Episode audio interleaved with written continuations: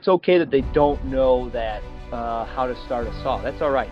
I, you know, I hear people say, well, they, they don't know what a, a Phillips or a regular screwdriver is. All right, maybe they never had the opportunity. But if they have the heart to want to learn, that's a totally different story, right? But if they have the desire and the want to do it, that's the kind of person that I want to work with. Because you can show them anything in the fire service, and you can mold them to the people that they should be or that you want them to be, right? And, and show them the correct way. Excellence is a rarity, but you are not alone. Talking shop with Outlier Firefighters. All right, welcome to uh, episode five here of Outlier Firefighters podcast. I'm here tonight with Craig Gilsinger, uh, and we're going to be doing some talking and uh, get through some cool topics together tonight. So, uh, welcome, Craig. Uh, Thank happy you very to have much. You on. Yeah. Why don't you go ahead and let everybody know who you are and where you're from? All right. Uh, my name's Craig Gilsinger. I work for the Lincolnshire Riverwoods Fire Department. Uh, I'm a lieutenant there. Um, I started there when I was an explorer at the age of 16 and worked my way up through being a part timer and then finally getting hired full time in 2010. So 16. Man. yeah, yeah. Mikey Vitale used to drive me to the meetings before I had my license. Oh, that's awesome. So that's gonna Yeah. if if uh, everyone that when you're listening here, that's gonna be one of the things that we're gonna talk a lot about about being young and and and, and getting it. I mean, Craig starting at 16, that's kind of unheard of uh, nowadays, right? That doesn't happen very often. Yeah, you know, and to be honest, I don't even know if there's any Explorer posts that are still around, and, and that's what we were involved with. Oh, we got one. Oh, do you still? Okay. Mm-hmm. Um, I know when we had, I think Waukegan had one. I don't know if they still have theirs or not, but that's really how we got started uh, with Lincolnshire. But I had a good family friend that was a Buffalo Grove firefighter that uh, got me started in high school and said, "Yeah, you should come check out the Citizens Fire Academy." I didn't really know much about the fire department. I have no family uh, in the fire service. Um, prior to getting in, the only person I really knew was one of my mom's long distance friends from the East Coast. That's where I was. That's where I'm from. Um, but I knew nothing about the fire department. So Randy Butler was actually the one that got me started in Buffalo Grove, or at the Citizens Fire Academy. That's very cool. So, uh, what what drew you initially, you know, to the fire service? Uh, well, in high school, I my intention was to either be a carpenter or run heavy equipment. That was my what I wanted to do. I wanted to work. I had friends, uh, and, and their older cousins were all in the trade, so that's kind of what brought me to that. But when I saw the fire service, it just I'm not sure exactly what it was, but I just I loved it. I thought it was a, a really cool job and something that is not normal, you know, and and riding there even as a citizen, you know, the Citizens Fire Academy, you got to go do ride-alongs, and it was like, wow, you get to do this for a living, you know, it's great. And in fact, when I went to go graduate from high school, my counselor said, "Oh no, you you, you don't want to get in the fire service or work in the trades. You'll never, you know, you won't have a good life." And I'm glad I didn't listen because I, I couldn't be anything further from the truth. Yeah, yeah. Uh, did you did you ever take that test where they they like take a personality test and they determine what you're gonna be? Do you No, that? I'll be. I uh, no, but I'll be honest with you. I don't know if it was the ACT or whatever you took. My mind was just getting out of school and getting ready to go to work. I I didn't score very well, to be honest with you. Oh, I just wanted you. to go right right to work. Yeah. You know, I I knew that was me. I I didn't go to uh, four year college or anything, or I was ready to go to work. I uh, I think I think it was part of the SAT or ACT, and I, I did the whole thing, and it came back as locksmith, and that still cracks me up to this day because I mean, in a way, I'm able to break into things, sometimes with finesse. In in a way, I'm a locksmith, but Sometimes, yeah, you can't put it back together. Yeah, it was crazy because I remember there was a kid in my grade. He scored ACT a perfect score twice. He scored a perfect, and they made him take it over again. Scored another perfect. And I'm like, how does that? How can you do that? yeah, I I am not that smart. Smart in different ways for Uh, me. yeah, I mean, you start putting numbers in my head, and my brain comes out of my ears. That's that's pretty much. Uh, uh, Chief Leidig's in our chat, and he brought up a great point, and I do want to uh, acknowledge this and, and talk real quick before we get back into our conversation.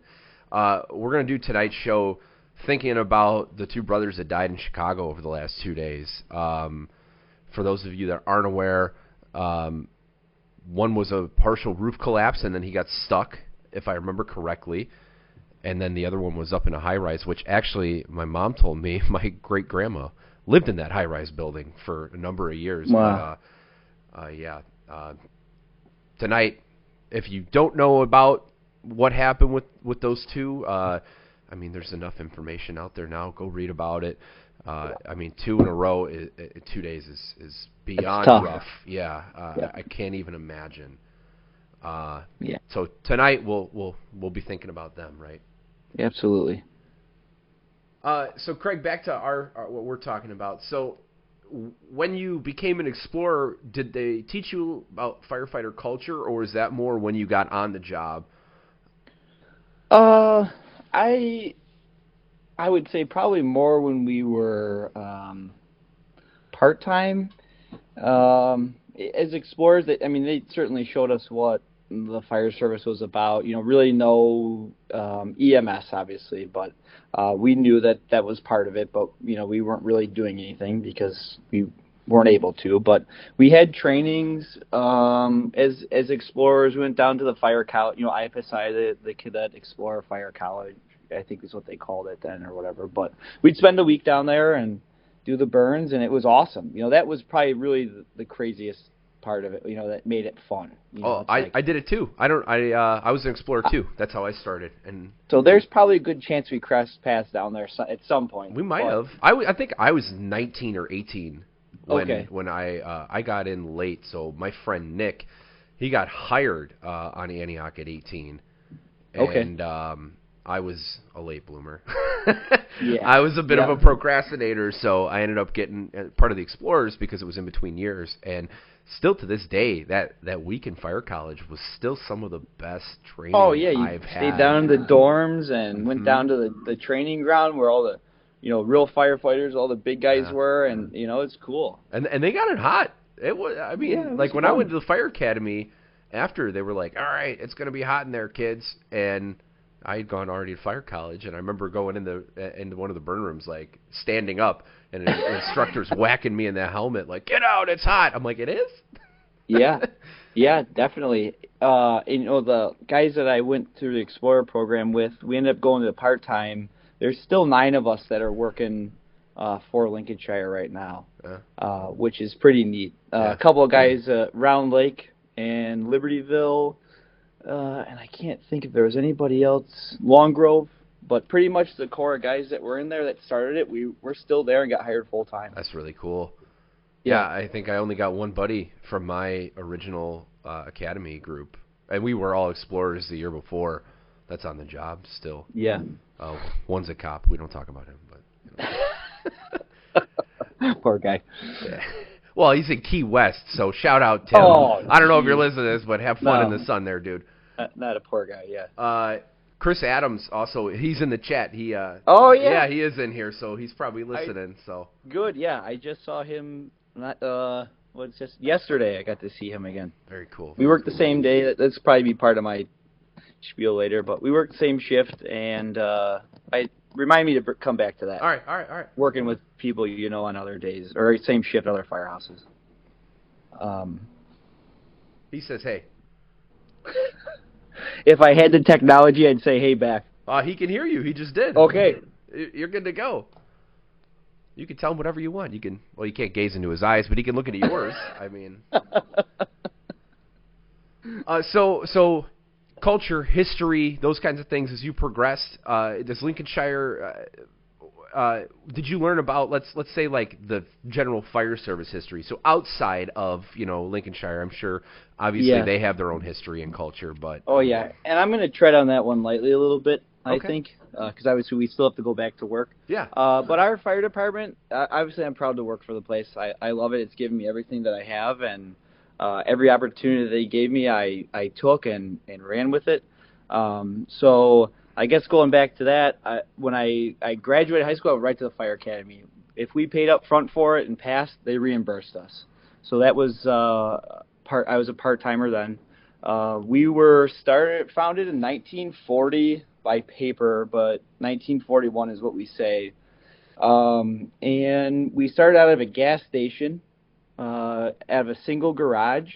We still have our original fire engine. It's 1941 uh, International, and it's pretty cool because we have what little bit of history we have left.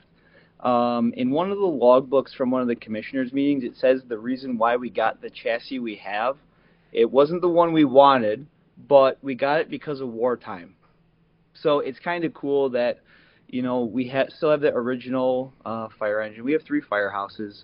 Um, so to see all the apparatus we have now and what we've grown to to being uh, full-time staff firefighter paramedics uh, is, really neat. And in the 70s, we went full-time, and I still keep in contact with one of the uh, original six guys that got hired, Captain Al Matson.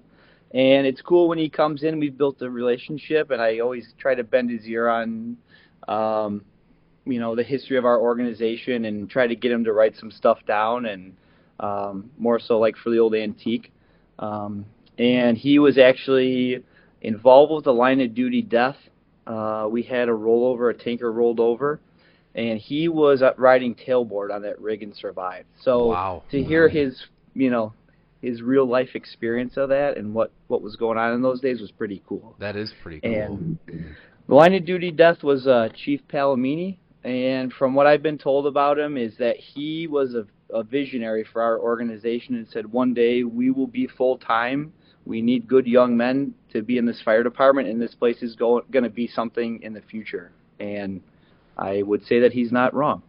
Oh, I think I think he was right. Yeah. Yeah. So, uh, but going with the culture, I'd say starting as an explorer and a part timer, our culture has always been a lot of training. Uh, we've been pretty involved with training uh, obviously, like probably everybody else with COVID, that really put the brakes on everything, you know. And we're getting back to that. Um, we shared a training officer with the Deerfield Fire Department, and now uh, Lieutenant Washburn is our our training officer who does it from shift and does a good job. Um, but I think COVID really put a damper on things as far as hands-on training and, and stuff like that. But we're starting to get back in the swing of it, right? The, the culture for me was uh, you were expected to know your job, um, just most like probably every other fire department. But if you had a tool, you were expected to know what it was, right? Take it apart, know everything there is to know about that uh, particular item, or uh, you should know how, exactly how much hose on that fire engine, how much water it carries, what nozzles on it. You know, it wasn't just yep, there's a fire engine and I ride on that today. It, it was very in depth, and we had some good instructors and good mentors that taught us that, and obviously we're still with some of those people today. Um, but that was it, you know. Um, you came in, you worked hard, and they showed you what you needed to know. And um, at the time, you know, we were literally paid by the call. So, but when you went out the door till you got back, that's what you got paid for. It wasn't, an, you know, by the hour. It wasn't for the shift. And then they said, "Oh well, you know what we're going to do? You guys are starting to ride on the ambulances. You're medics. The guy that the POC that was on the fire engine would get paid until the ambulance got back in quarters from the hospital. We're all like, this is great. We're getting paid more money, right? And we thought that was a ton. And at the time, the union started working supplemental shifts uh, to get rid of the contract and to keep it in house with our own people and staff. So if the full timers didn't take the supplementals, they got passed on to us part timers um, or the POCs. And so that was like, you're going to pay us to be here for 24 hours, whether or not we go on a call. Like, this is just insane, you know? And that was just like kind of the, the stepping stone because we all wanted to be full time. And uh, then in 2010, uh, I took one test. It was Lincolnshire, and I got hired. But I know many people struggled, you know, because there was not like it is today where you have very little jobs and a lot of people. So I was very fortunate, and a lot of my friends that I was part timers with at the time, they they took a lot of tests or they got hired after. Um, so I was very fortunate to get hired at a very young age, and I didn't realize then what that meant. Yeah, uh, you're one of two stories that I know of that, and my old man's the other one because he got hired. Uh, say, oh, pretty much the same story. One test at, uh, at 20. Yeah and yep. and that was it. And he got hired uh, Highland Park. Yeah, and a little interesting fact there's I got hired October uh, 2010. So not only did I get hired at 20, but I was tier one. And in January of that year, they made the state law you had to be 21 years old. So had I not gotten hired, I would have had to wait till after May of the next year to get hired for my 21st birthday. Man. So I was very lucky, but didn't. I mean, I I knew I was fortunate to have a job, but I didn't realize how much until later on down the road. Very cool. So early in your career, uh, who or what influenced you the most? So this can be actual people that you were around. It could be uh, outside influences, right? Uh, you know, the speakers that that that that are, are, are the voices of the fire service, right? Or really just anything. What influenced Yeah. you? Um, the people that I worked with was really the reason why I stayed where I was. Um, also, then too, I I didn't know. You know, you're you're new in the fire service. I didn't know what it was like to work in a place like Detroit or Stockton. You know, the busy places, right? But what I stick stuck around for was the people. We had a great group of people. We had good equipment. Uh, we, you know, guys uh, our district's very fortunate. We've had money. We we don't really have money issues, so that I I don't know the struggle of that. But really, it was the people is what I stayed for. We had some really excellent uh, individuals that I worked with that I still work with. Uh, I'll be careful with names, but uh, one definitely was Jimmy Carney, um, who obviously we lost, but he was my my company officer when I first got hired full time uh, down at Station 52, and I was assigned to Dave Benson was my big brother, if you will. And him and I were together for uh, probably the first two years of my career on Ambulance 52 or Ambulance 53 at the time, and we had a blast. And he really, at first, was the one to show me the way. Now I already had kind of known because I was a part timer, right? But now it was this was the big leagues, if you will, right? So we were still on probation, so it wasn't like, yeah, you guys got hired full time, yeah, go kick it in the recliners, you're all good. It was still probation. So uh, he certainly helped guide me through there, and at the time he had, uh, geez, I don't know, probably seven or eight years on it, I'd have to say. Uh, don't quote me on that.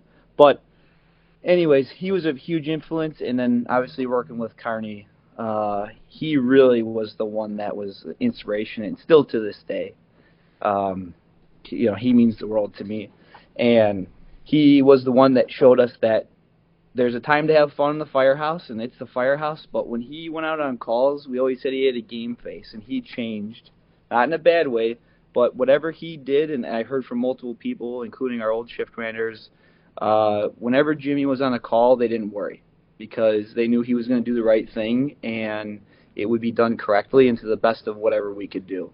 So I had a good, very good influence early on, you know, and uh, obviously I use his name because he's not with us, um, but there's been some other huge uh, influences uh, on my career. Some guys are not with us anymore uh, for other reasons, uh, but I still work with a lot of those guys to this day, and uh, they know who they are, you know. But really, it was the people that raised me correctly in the fire service, if you will. Yeah, I mean, for a 20 year old kid, I, I I am nowhere near the person now or when so I I started when I was 20. I got hired traditional when I was 28, and that eight years, uh, if it really I grew up. Yeah. A lot of the things that that I am now as a man came from being in the fire station more so than Mhm. than uh, you know. Obviously, my parents raised me well, and and those things. It's not that, but there were a lot of personal responsibility things that a 20 year old kid getting a whack in the back of the head once in a while, uh, in a good Sure. way. Uh, you, you learn a lot of personal responsibility. Uh, firehouse culture is wonderful for that, for teaching young, energetic people how to channel that the right way. Yep. And if you get connected with the right people, I mean, uh, you're off like a rocket. Yeah, and and and the reason why I only I mentioned those guys is because those are the guys I worked with. You know, we're not a, a huge city by any means, but you do get, s- um, I want to say stuck, but you you're with the same guys and you work with other good people that you don't get to work with all the time. So there's there was a lot of other guys, but we had a lot of um, people that came from other departments that had a lot of experience. So early on, to me, that was like, all right, well, I didn't work anywhere else, so I guess I'm not going to have any experience. I'm not going to be like these guys. So you tried to soak in whatever they they had and whatever they taught you, you know. And sometimes it was the school hard knocks. They they they would make sure you understood that if you made a mistake, you made a mistake. You know, and I always say you don't go home happy every day. Sometimes you got to go home with your tail between your legs, right? And that's just life. And that that ultimately made you better. You know, it wasn't like they belittled you to the fact where you didn't want to come back. It was we're proving a point. We taught you, you know, you need to know this and learn the lesson, and and that was very important. And you didn't want to do anything to make those guys upset with you or not, you know, have your trust uh, or let them down, really, I guess. So you worked extra hard to make sure that you were filling what their shoes were, and eventually somebody will replace mine, or the rest of the guys you pay it forward. Yeah. Just like somebody probably did to them, and whoever their mentors were, or wherever they started or came from, because a lot of guys didn't. Like I said, they came from other departments, you know, and and they came here on the full time, uh, either traditional or via the contract. Um, so we had a lot of people that had a lot of good knowledge and still do to this day. I, I don't mean any disrespect to the people I work with today, but more so just talking about you know in the past. Sure. Yeah. Yeah. Yeah. Uh, Leidig says those are all great points, if uh, and they are. I mean, uh, absolutely, they are. Yeah, and and you have to excuse me. Sometimes I'm not the greatest at articulating what I'm trying to say. So, um, but you know, they they made it fun. It was definitely different then too. We had a, a different fire chief, and sometimes you walked around on eggshells, right? Because you leave the firehouse, you knew he came in. If you made a mistake, he wasn't going to let you forget about it. Whether you know, even if it wasn't a big deal, but we were. It was a very tight group of individuals back then because we all took care of each other. Awesome. Uh, another uh, little thing here uh, again, Leidig. Uh, it's lessons learned, not. Uh, or sorry, it's the lessons learned, not the organizations they come from. Right. That's Correct. what's more important, right? Yeah. Exactly. And that took me, and we'll probably segue into it. That took me a long time to figure that out. You know, because you sit there and you say, all right, these guys talk about all these fires they went to, and all these wrecks, and all these, you know, good EMS calls, and you're like, well, we don't, you know, obviously we're just like any other suburb. We don't get that in the frequency. So it's like, man, when am I going to get my time? It's going to take me 20 years to be like them, and how do you uh, get to their level, right? So that's knowing the rig, knowing your district, knowing your protocols, knowing the SOPs, and showing up to work with a good work ethic and a and a a good mindset. Now, every day, like I said, you don't win. Everybody has bad days, um, but well, like I said, it was all training. That's that was it, and we had the good calls in there. We just didn't get in the frequency that we'd like to be able to test our skills. That's how I like to say it. You know, I don't I don't mean that in a bad way, but it's good to know that what you're doing is working.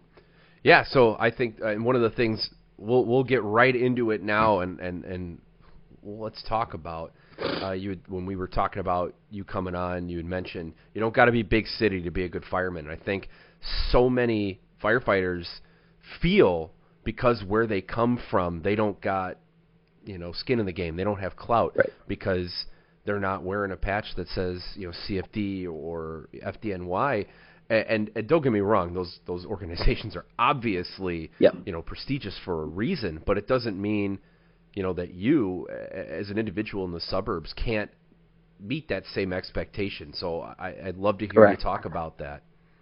Yeah, and that that is not a shot at uh, big organizations or the cities. I know that there are good people there, and and that's really you know even in 2010 you had videos, but it wasn't like now with social media. So like most of the information that was coming out was like the fire engineering or you take seminars right FDIC and who was there? All the big city guys right? Camden and Gary FDNY all that. So you took classes from them.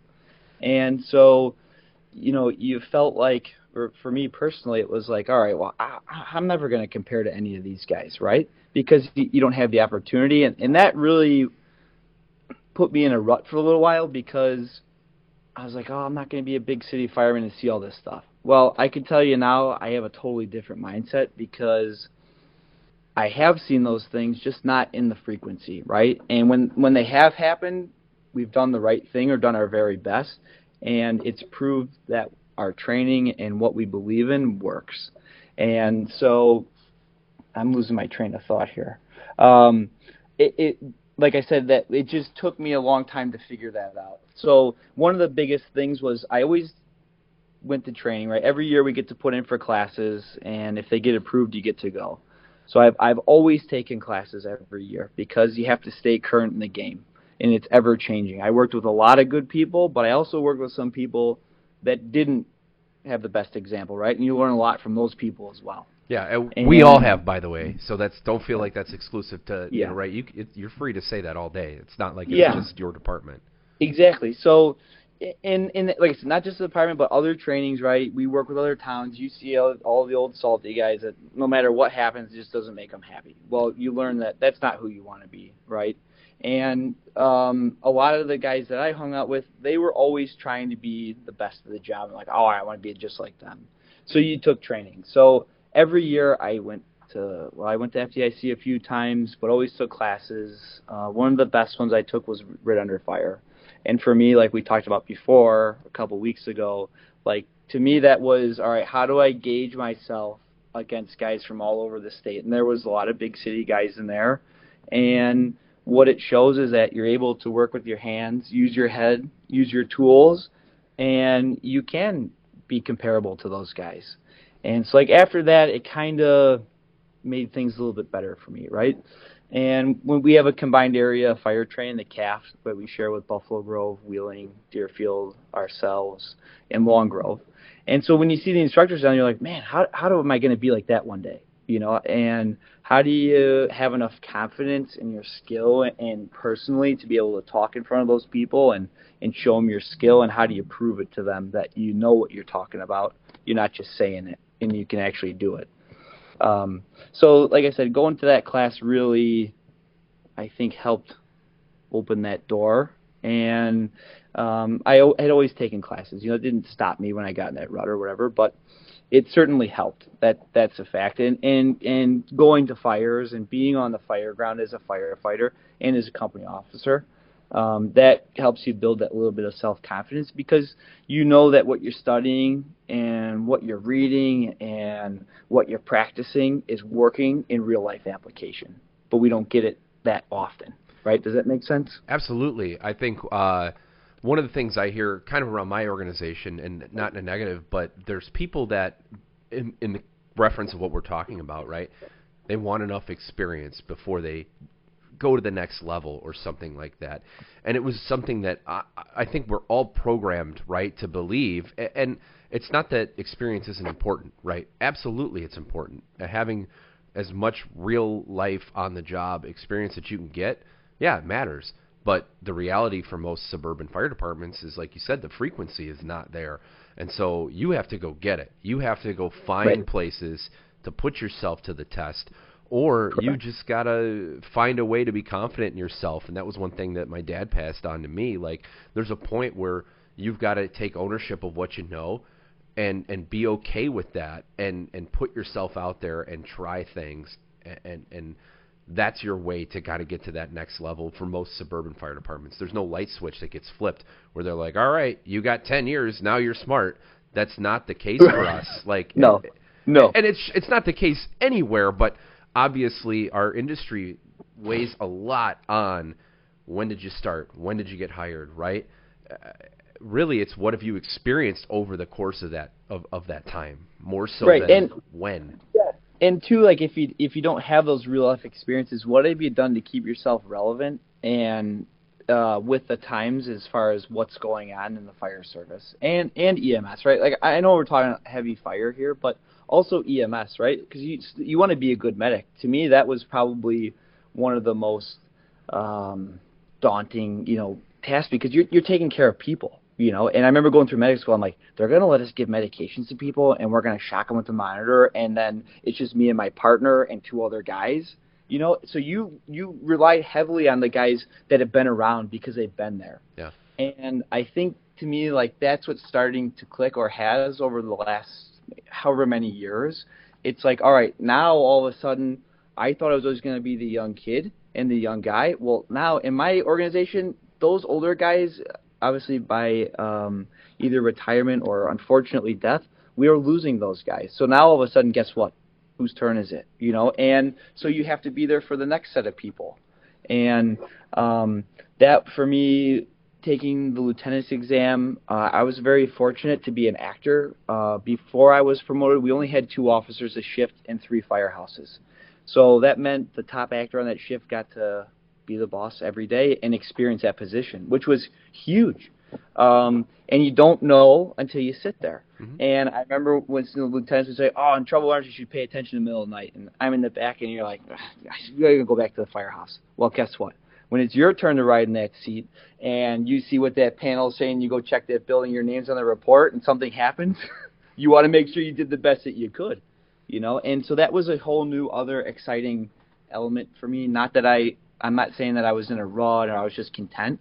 It's just a different level of uh, challenge, you know, because also like we talked about being young, uh, I was going to be a lieutenant for guys that had way more time on the job and guys that brought me up in the fire service. So it's a very ominous uh, outlook, you know, when when you're going up against that. And obviously, I did get promoted, you know, and so it was a, a new challenge. You know, you were comfortable with your firefighting skills, but now it's a totally different experience from riding backwards or driving the fire engine or being the guys on the ambulance or the fire company and you got somebody to tell you what you're looking for. You know, now your guys are looking to you and, and we're always a team. Uh, I work with a great set of guys and, and have and um, our officer corps has changed for the uh, I think better, right? Because it's the future. And we had some officers back in the day that they held all the knowledge and didn't share any of it and that that I said I would never be like. And going back to Jimmy, that's how he was. So that's the boss I wanted to be, or, or the lieutenant I wanted to be. Is I want everybody's input. Is there a time where the lieutenant has to be lieutenant? Yeah, but majority of the time, it's a team effort, yeah. right? Like I value the opinions of what the guys I work with say on fire calls, EMS calls, everything, because we're a team. I don't know everything. I don't. I'll never know everything, but we work together and we've built a really good core group, I think. And and like I said, we are a small organization, so like I get to work with a lot of people, but you work with the same people, relatively speaking, every day, right? And to me, that was a new level of excitement because I'm not coming to work for me. Now I'm coming to work for a group of people, and you don't get to put yourself first, or you shouldn't if if you want to be a good officer. And that was what was taught to me. And and another mentor of mine, that's my battalion chief. Um, I'll say his name, Eric Lavernia. He was a huge mentor to me, um, and still is to this day. And I remember like the first time I started acting up, and we were running calls together. I'm like, this is awesome. You know, you got a guy, you're maybe a fire alarm. You know he's coming in, right? That's a good feeling to know who you have coming to give you a hand, and you rely on on those other guys too. And they gave me a chance, really. You know that guys could have been like, ah, nah, we're just, this kid doesn't know what he's doing. So I had to prove myself again and still do to this day. So it it's fun. I'm still having a blast with it. Um, when I, I was promoted in 2019, and I, I love every second of it now. It, it's a lot of fun. It's just a new element of excitement. Yeah, that's awesome. Uh, Leidig brought up something we were talking, you know, through uh, training and experiences and stuff like that, and he said one of the best learning experiences is that oh shit moment, right? Yes. And don't do that again, kind of thing, right? right? And uh, hopefully you can pull something from that, right? And and uh, yeah, I, I've been trying to think uh, on for our shift training and how we do things at work, how to manufacture those at a certain point, right? Like you got to you got to train on the basics. You got to get to a point where those things aren't what are going to hold somebody up. But how do you manufacture that? Like, oh shit, I got to make the judgment call kind of stuff. And I think that that lends itself to what you're talking about too. When you start acting and those kinds of things, like your safety net goes away after a certain Correct. point and that's where you really start to commit some things to your subconscious like mind and you're able to pull stuff out. Yeah. And i think you know part of that is like it, until you get into those experiences and like what those guys that had time on you know time on before me that were telling me uh, you know, as a kid like yeah yeah okay whatever. Well now all of a sudden guess what? It's all fun and you're like oh man. Okay th- these guys didn't know what they were talking about. You know what i mean? And so you you you pay attention a lot more.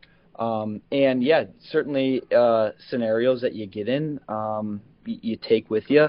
I try to tell all the new people I, I love working with the new hires and passing on what I've been given and, and have learned. And what I tell them is that we're going to make mistakes. Everybody does, but you shouldn't make silly mistakes like, oh, I forgot my face piece in the rig, or oh, I can't get my face piece on without getting, you know, dropping my gloves, you know, or I left my gloves in the rig, right? I forgot my hand tools. I didn't check the front door. There, there's going to be things that you're you're always going to want to improve on. But to me, and the, the lack or the um, amount of fires that we get to go to, I don't want to dwell on that for six months, a month, a year, however long that may be. That's going to bother me for a long time. So the basic uh, mistakes you don't want to, you know, mess up on. So you, that's why you train you practice. Mm-hmm. Throw ladders, you know, as regularly as you can. Pull lines, go over the vehicle, know what's in there, know what all your equipment does, and make sure it works. And it's the importance of just as simple as checking your face piece in the morning. New people they say, well, why do we do that? Well, you do that so you know that you're ready to go. It's one less thing you got to worry about. Now, failures can still happen. I sure. get that, but um, you know, you could start the chainsaw in the morning and fill it with that little bit of extra ounce of gas by tilting it to the side. and, You know, but and it may not start right, or you set it down, it gets run over. But at least in the morning, you know, you did the very best you could to set yourself up. And at the and at the end of the day, it's not about me. It's about the community that that pays us to protect our community, right? So that's why you get up in the morning and, and go to work with a, a good attitude and and try to keep relevant. Yeah, uh, right. You have a duty. That's that's really Yeah. what it is. Uh, I think Halton, one of Bobby Halton's last uh, uh, couple FDIC speeches, one of them was I think it was bound to bound to good or something like that, and it was all about duty and that. Uh, I mean, he was uh, ahead of his time, seeing what's kind of happening. Uh, where and I'm not going to gripe that like the generation and all that stuff, right? Uh, uh, that's not what I'm saying, but uh, there there has been a, a slight disconnect, I think, from duty and and what that really means in service to people, right? And exactly what you're talking about. You're you're training so you can go home, sure. You're training so you can be proficient, but you're really training so you can take care of the people Correct. that you swore, you know, an oath to protect. Correct. Yeah, and and another thing that you know was taught to me early on too is when you go to trainings and you're around our peers, it's very easy to sit back in the weeds, right, and let somebody go first and be like, oh, that guy's going to get torn apart. But what I was always told is you go first, or try to be, because when you put yourself out there and you show that you're vulnerable, but you are willing to do it and do the best you can, you're going to learn more. Now, I'm not saying that if you're the fifth person to go out of five, you're not going to learn something, but I'm the fifth person to go. I'm not going to make as many mistakes because I watched the first four guys ahead of me make the same mistake. Yeah. So, you know, um, simply just you know, like I said, down at our, our CAF when we do our live burns or our multi-company evolutions down there, uh, even within the department, but more so in front of other uh, towns you work with, uh, shows that you're willing to do that. And I think that speaks volumes of the person of who you are as a firefighter or and or a company officer. I think that's a huge fire service cultural change that's in a good way happening now. As I think, uh, not that you couldn't make mistakes, but and uh, you know we're still firefighters. They're still poking and prodding. We're always going to Oh, do that, and there's oh. nothing wrong with that to a certain extent, right? Like, Right. but but on the training ground, I think that we're starting to see that that's going away, and you you it's okay make some mistakes, right? Because we want you to do it here and not when you actually get out in the real world. Exactly. Yeah, a hundred percent. And and it is hard because sometimes you're like, yeah, I'm I don't want to do that. I don't want to, you know, ruin whatever reputation you have. But I think it just makes it better, and I I I think people would have more respect for you to do that than um, just kind of sit back in the weeds and build this persona that you have, but show it by actually doing the job and using your hands and using your head. people are worried about losing stock, right? So like, oh, I Yep. messed up in front of everybody. Now everybody thinks I'm a moron. When in reality, you going first and showing that you know you're willing to put yourself out there, that earns you respect, even if you mess up. And, Sure. and people need to know that. Like that's okay. Absolutely. Yeah, absolutely. And I think the more you do that, I think we're always looking for the not a pat on the back, but like I said, the guys that influenced you early on, you're kind of seeking their approval, you know, in, in a way that makes sense, you know. So you you don't want to let them down, and when you get that pat on the back, it's like, all right, we're doing something good here, you know, and let's keep keep on that path. So, from training, kind of going over into mindset stuff. Um, uh, we, we had talked a little bit about maybe talking about risk and um, what the fire service uh, has to do with risk and and and uh, horrible segue. But let's talk about risk. um, yeah, I think uh, we're smarter. We're you know we're we're trying to make ourselves more educated, right? Obviously, cancer is always crammed down our throats, and wear your safety vests, and you know do things. You know, we're the most important people on the fire ground. I I, I get where that comes from, but again, going back to the community and the customer is number one and what they need, right? And I'm not saying be reckless or, you know, I'm not looking to make people mad, but we have to remember that the people that we work for, we serve, are number one. And that's why we get uh, paid the money that we do, uh, because sometimes maybe it doesn't work out so well for us. But we should be there for the customer first. And I think sometimes that inhibits some people that – when you go to fires, maybe they don't want to do their job, right? Because they've been told that statistically you're going to get, and I don't want to put numbers out there. I'm not good with numbers, but you get my point. I'll back right? you up with numbers because I, I I researched that stuff. So go, and I remember ahead. You can throw things from out. from the uh, one you had with Mike Walchez, right? You guys were talking about it, and I'm not saying that you're not going to get cancer. I don't believe in it. I do, right? Because we we witnessed it firsthand, yeah. and uh, that was a huge event in my life and in the fire service because, like I said, um, not to change the subject, but Jimmy was a huge, not only my lieutenant, but a mentor and a friend. You know, we'd go fishing and uh, obviously we still keep in contact with his wife and his kids. So I, I saw what Jim went through, right? And so I get it. It's real, okay?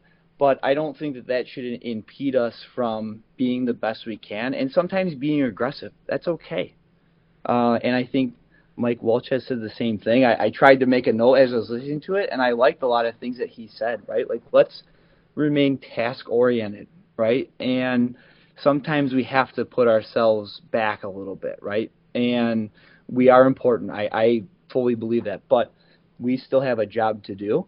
And being aggressive doesn't make you a cowboy, right? It doesn't make you reckless.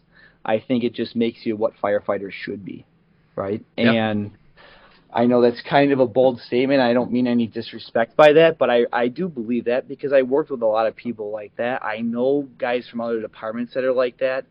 Um, obviously, being in the fire service for a little time now and uh, being involved with different things. Uh, I'm on a task force now. I've been on for a year. I get to meet a lot of other guys from all over the state that I think have the same mindset. But I think sometimes we get um, safety and cancer and all this stuff crammed down our our throat, and it's just all the way around. Well, what what can't you help to think about? That's what it is. You know, when you meet other other guys, when you go out and you're part of a task force, and and and it seems like people have the same thought process.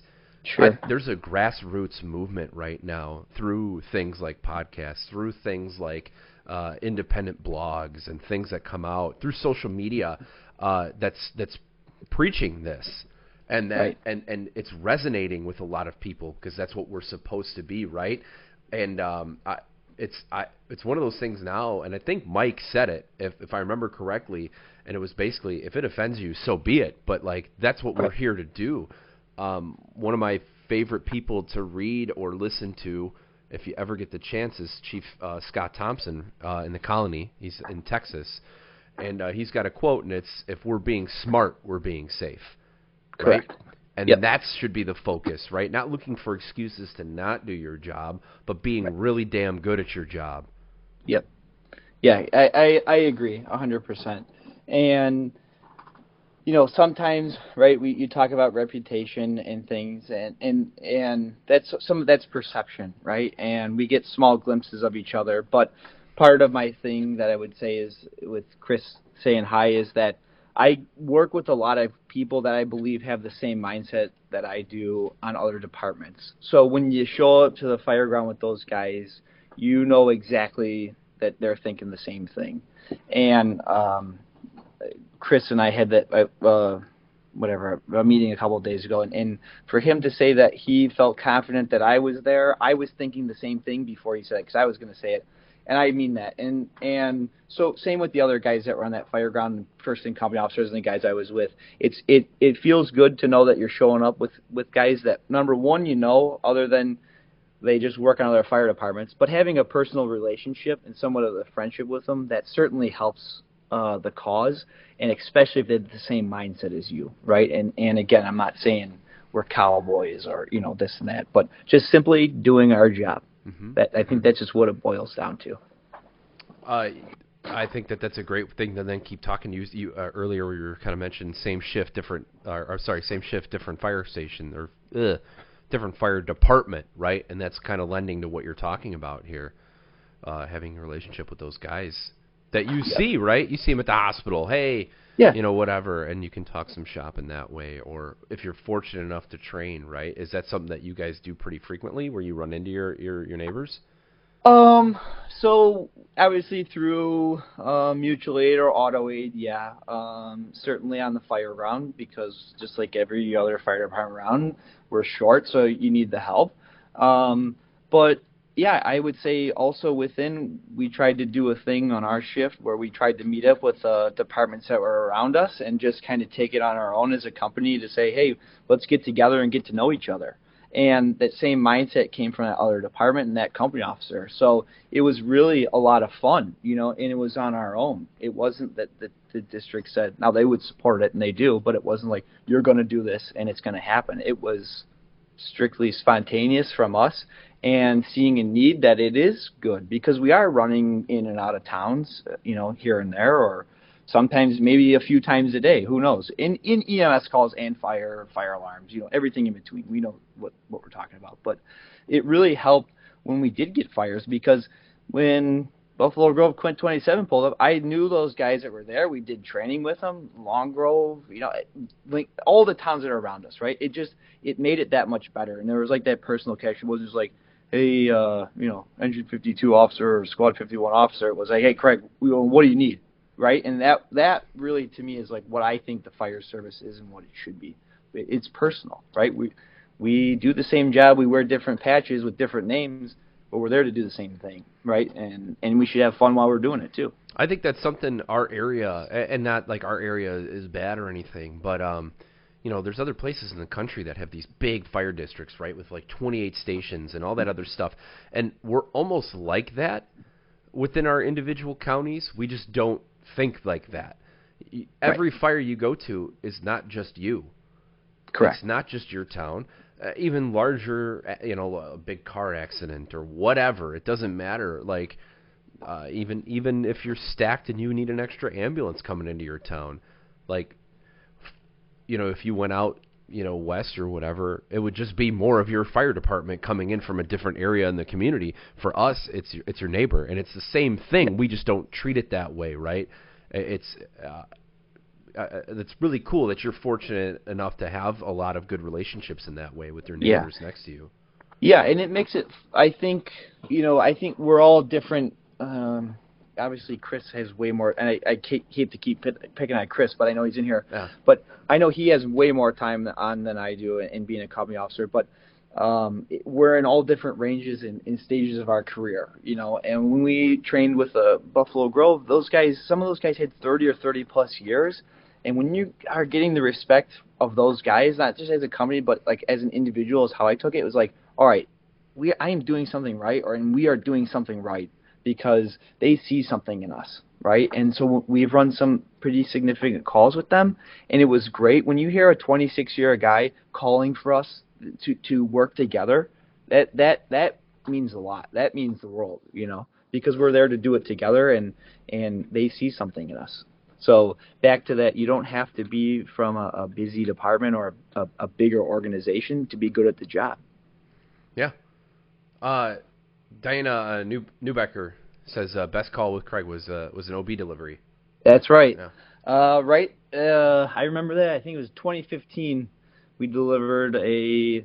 I think it was an off-duty Vernon Hills officers that was taking his wife to the hospital. We were at a car show at the grocery store, and we got called across the street to the gas station, and it was myself, Alex Nunez, Jason Sander, Eric Lavernier. We delivered a a baby in the back of the ambulance at 41 and 22, and we had Highland Park. Uh, I think it was Highland Park ambulance um, or their engine. I can't remember, but I there was a guy that was at, that I was in medic school with Brian McDonald, and Kevin Canal, who I knew, that showed up Yeah. and were like, "Hey, we need your monitor," and they're like, "What do you need?" It was just again people that you know showing up in a time where it was stressful. It was great, right? And obviously having Diana there helped tremendously too because you knew you had somebody else there that had the the knowledge and has been there before. I was never there. I didn't have kids at the time. Yeah.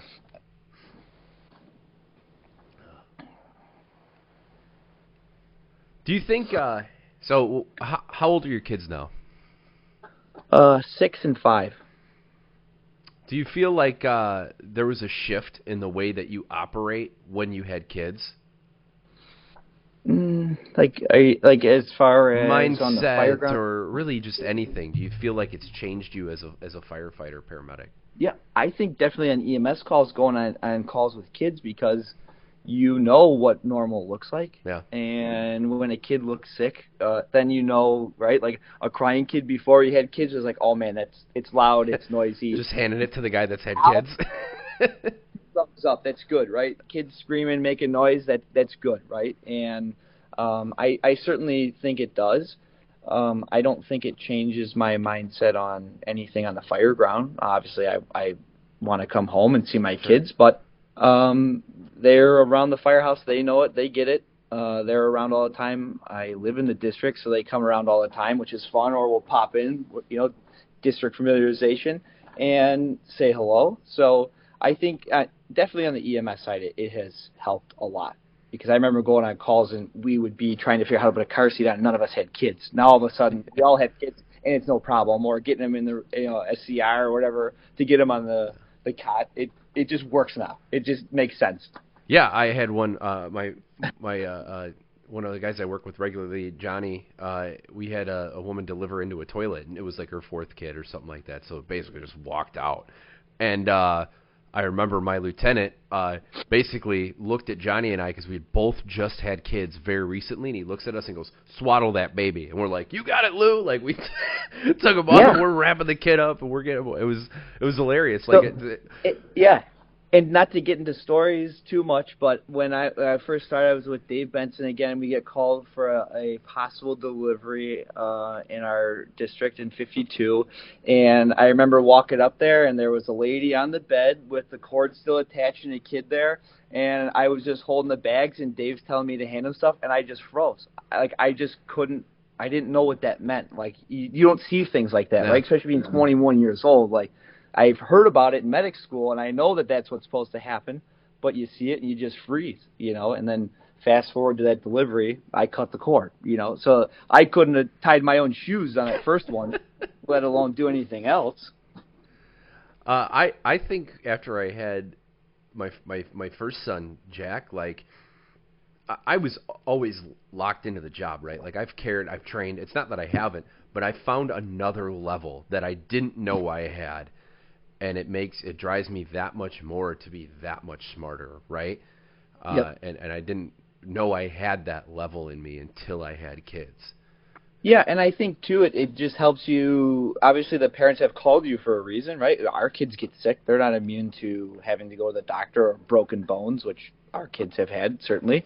Uh, but you're able to talk to the parents um, on a more professional or, or better level because you've been there again, right? Yeah. So you can tell them, okay, this is what's going on, right? They're they're freaking out just like I would be too, but uh, if it was my child, but you're able to, I think, explain better and talk with them and ex- you know tell them, hey, this is what's going on, and and have some experience behind it. I think that certainly helps. Not only taking care of the child, but being able to speak with the family.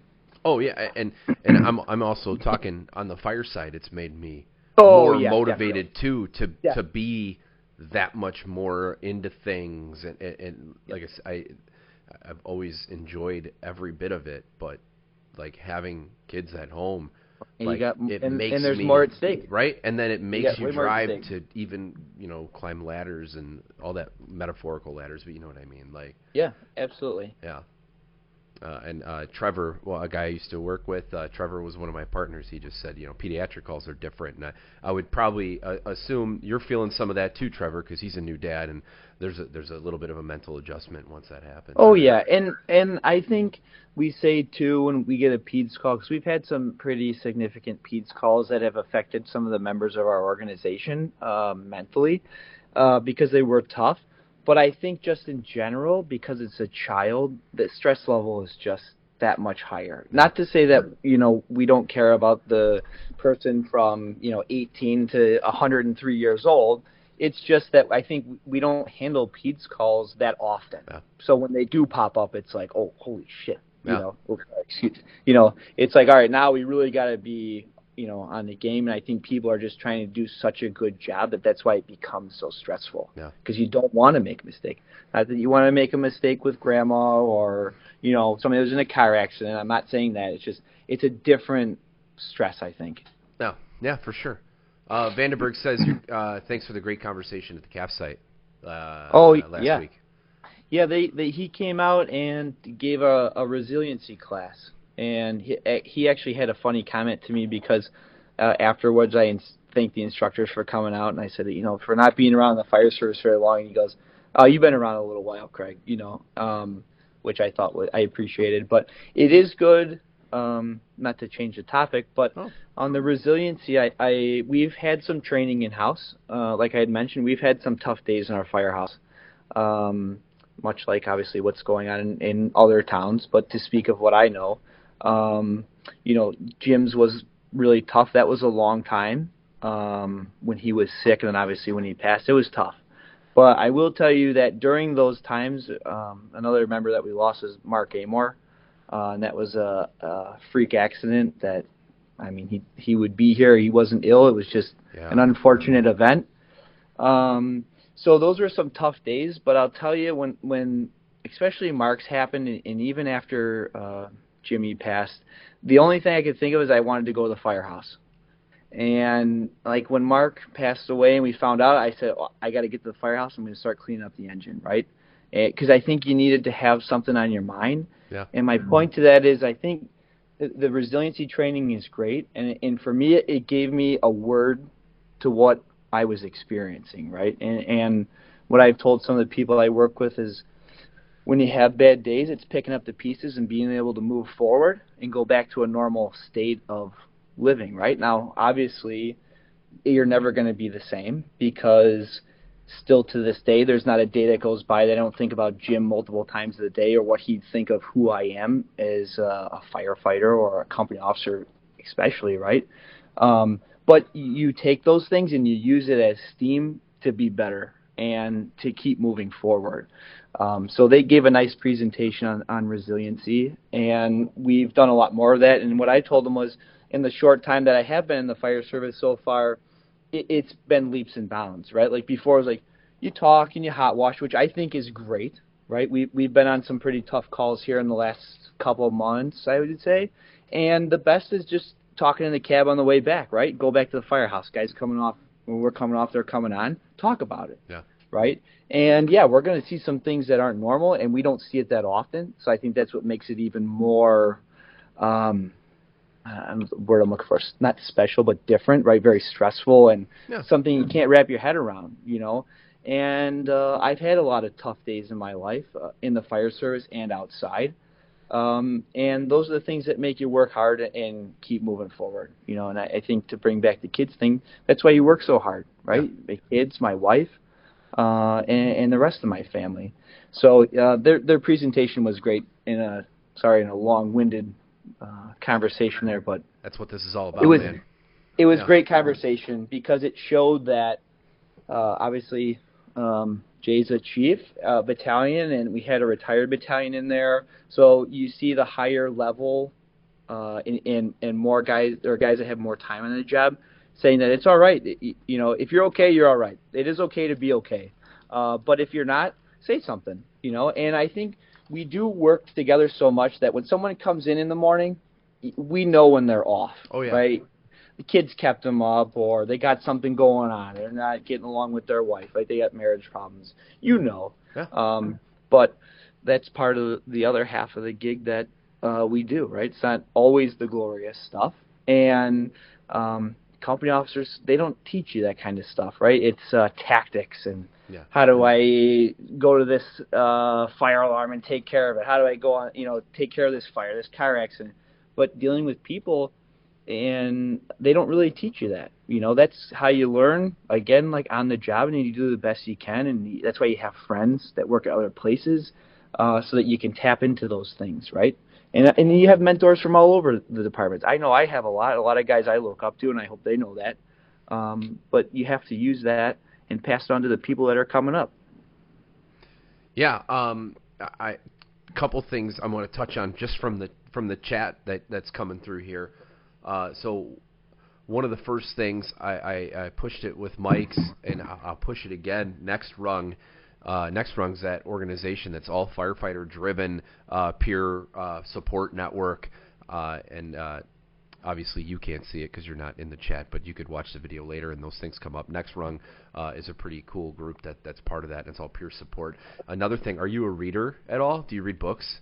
I can read, yeah, if that's what you're asking. Well, Uh, yeah. So and and I'll be completely honest about this. I was not much of a reader up until you know a year or two ago. And uh, uh, have you heard of Rick George at all? No.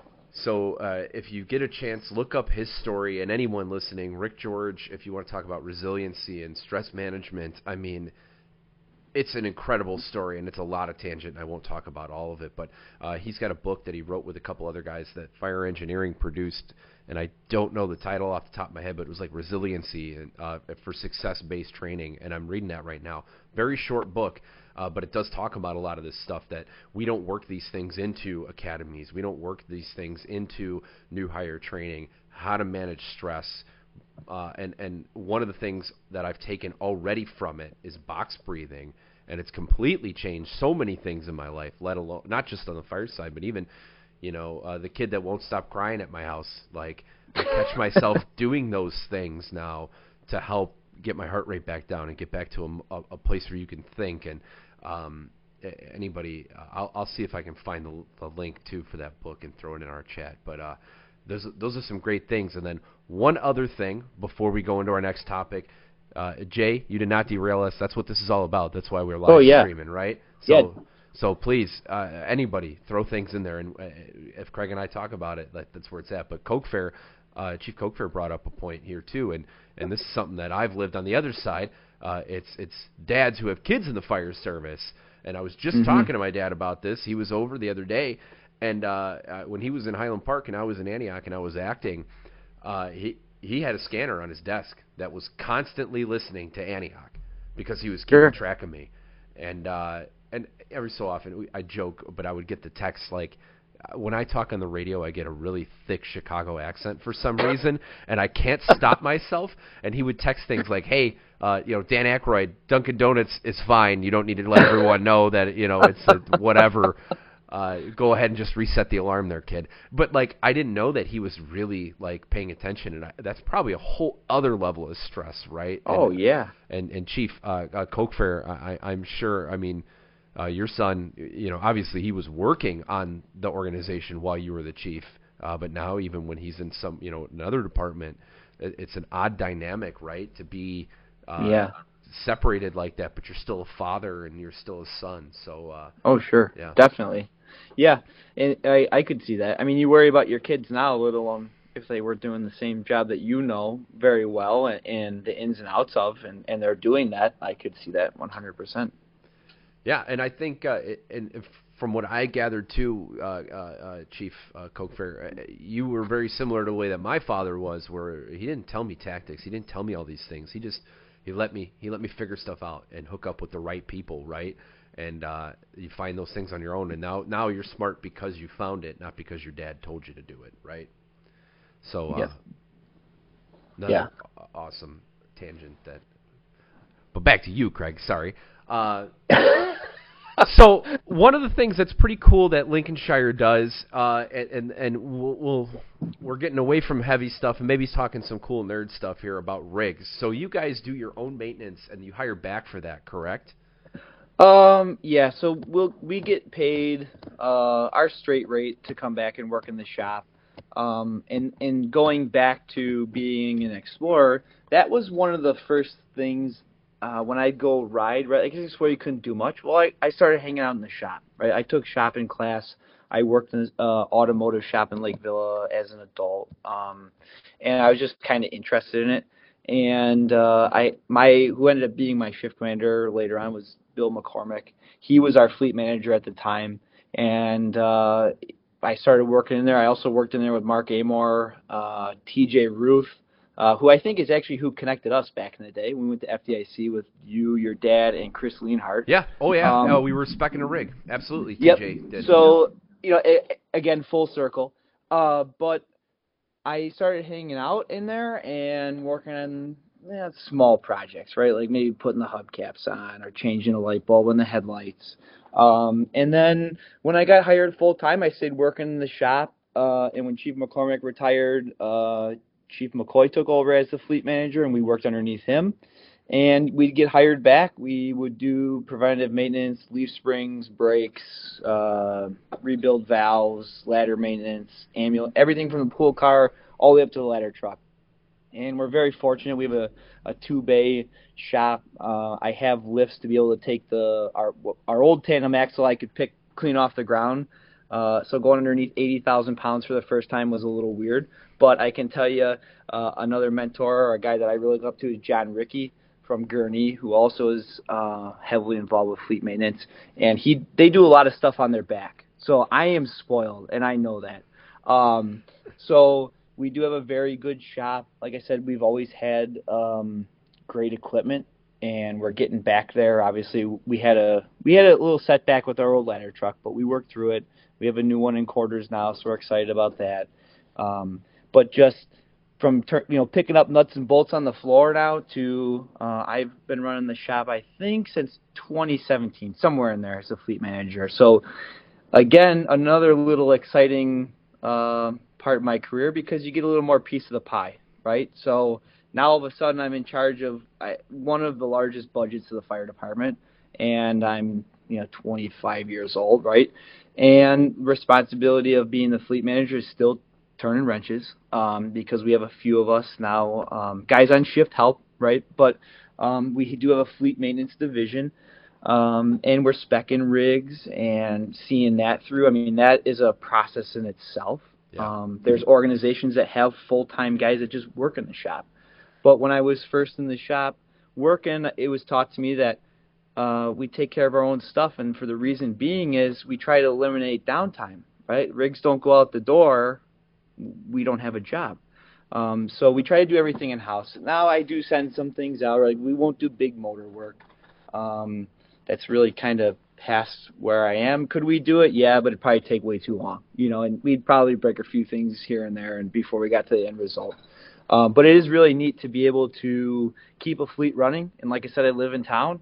Uh, every time I see a rig go past or I hear it go past, it's a good feeling because guys are riding around in good vehicle. Um, and your hard work is, is what got it there. And, and the guys that I work with in the shop too, you know, it's uh, very satisfying. And, that was taught to me early on. I remember being on a fire scene. We literally had a fire engine in the shop that was done being serviced, and Chief McCormick looks at me and goes, "Jump in the rig, we're going."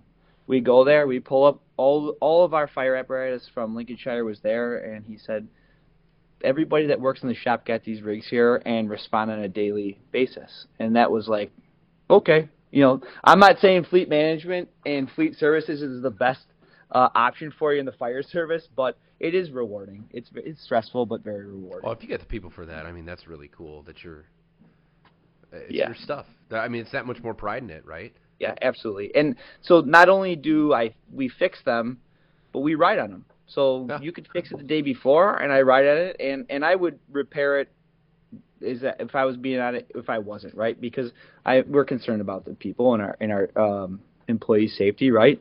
Um, but it is a lot of fun, and that's a whole nother networking experience too, right? We got sent to training up at Pierce. We're sitting next to techs that come and work on our rigs. Like today, I was on the phone with one of the Pierce techs. You build friendship. So you have a little something you can't figure out. Well, guess what? Maybe I'm going to skirt the dealer, and you talk to the tech because those are the guys that are on the street doing it, right?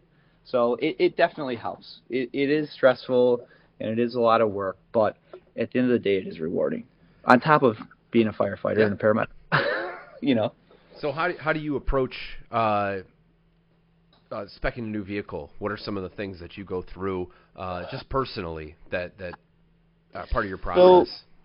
Yeah, a lot of things were laid out very well for me and uh, for the our previous fleet managers because of the effort that was put in. We just take things and make them a little bit better. So we've uh, we used to buy rigs. Seagrave would come in. Oh, sorry, we're not going to use names. I didn't mean to say that. you can. Uh, I'll- don't think there's an issue with that, Uh, unless so it's on your end. But yeah. Well, it's that was years before me, but Oh. we used to be Seagrave Fleet, um, and they'd come in with a demo, and the chief at the time would say, "We're buying it." So whatever showed up is what they got. Yeah. Uh, in 2000, the engine that we still have, if you see it out and about, um, that is our oldest rig that we have. That was the first one that was custom built by a different manufacturer that we currently have. Um, but it was a group effort, and I was brought into that early on in my career working on the vehicles, uh, even being on probation for our ladder truck. Very limited, but I was part of the experience, right? So we put a group together. Uh, I still do it to this day. Uh, company officers, the firefighters, there's chiefs in there too. We kind of try to keep them uh, in the loop, but they, our chief really tells us it's for you guys. You figure it out, uh, you know, within reason, right? Yeah. Um, but he really gives us the power to, to, to figure out what we need and, and what we should have. So we still do that philosophy here to the day to this day, including the ambulances.